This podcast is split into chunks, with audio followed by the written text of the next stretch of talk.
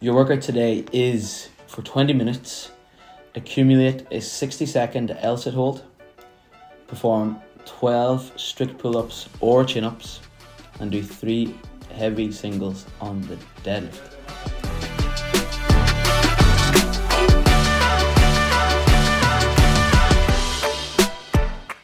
So, this is a funky workout.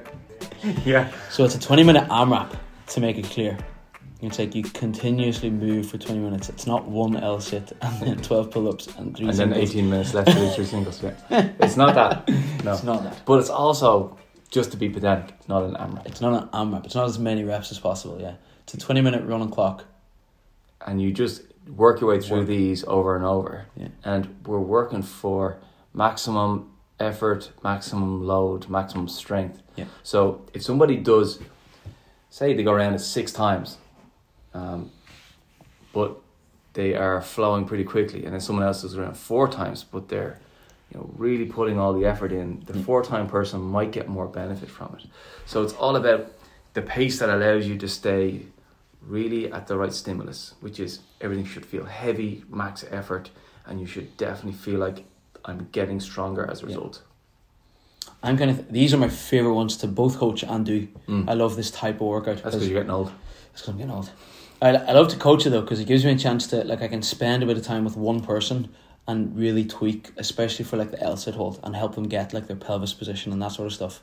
And the same then with the the chin ups. Like if you're doing chin ups in my class, I can have a look at your grip and be like, here, drop down for a second, and there's no urgency, and you'll be like, yeah, okay, of course I'll drop down. Yeah. I, love it that way. Loads of room for that, those feedback, micro adjustments as we go. Um,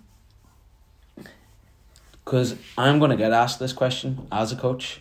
How many rounds should you do?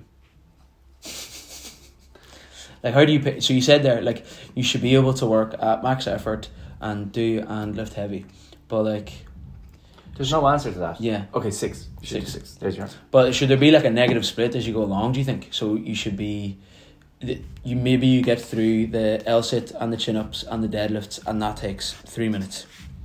And the next round, then realistically, if it's a really heavy deadlift and you do the L sit properly, that should probably take a bit longer, shouldn't it? Yeah, it's going to get longer. Yeah. So you might do two rounds in seven minutes, but then in the next thirteen, you might only get another two. That kind of way. Hmm. Yeah. So it's. Yeah, but honestly, don't really worry about it. Yeah. yeah. People are going to ask it. I know, and I'm Yeah. telling you not to worry about it. because, like, say for instance, I could go out and gain this and go, I'm going to go L sit, 10 seconds, quick break, 10 seconds, quick break to try and get through it as fast as I can. Right. Then go on and go loads of fast uh, doubles on the pull ups, and then go on, deadlift, deadlift, deadlift, get back to it. Right? Now I'm going to win the AMRAP race. right? But it's not an AMRAP. But but it's not an AMRAP, and also you breaking up the work like that is going to blunt the strength response you're going to get from it. Right. So with the L sit hold, like if you can hold for comfortably for 10 seconds, you go on the extra two, three, four, five, that- that's where the benefit is. Yeah. It's fighting to the death for every second, for every hold.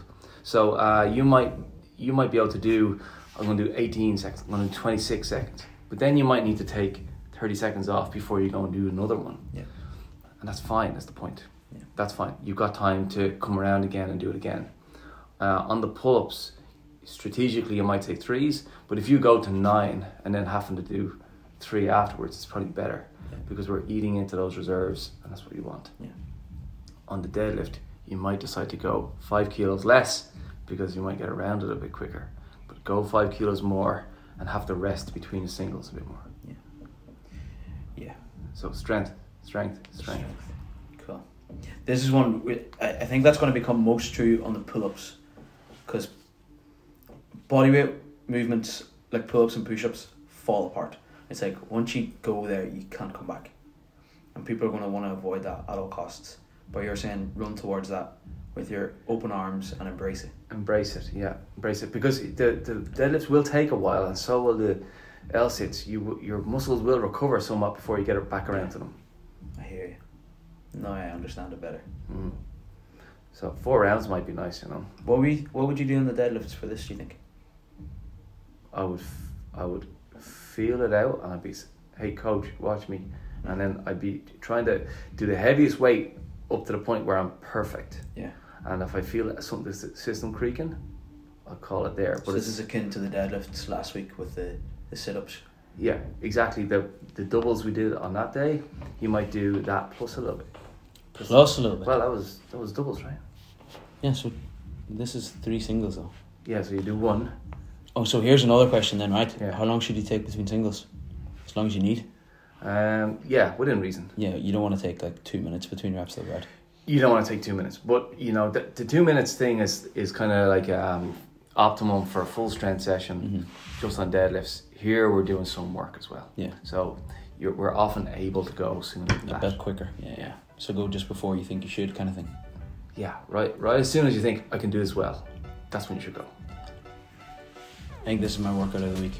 Uh, beauty. That's the one.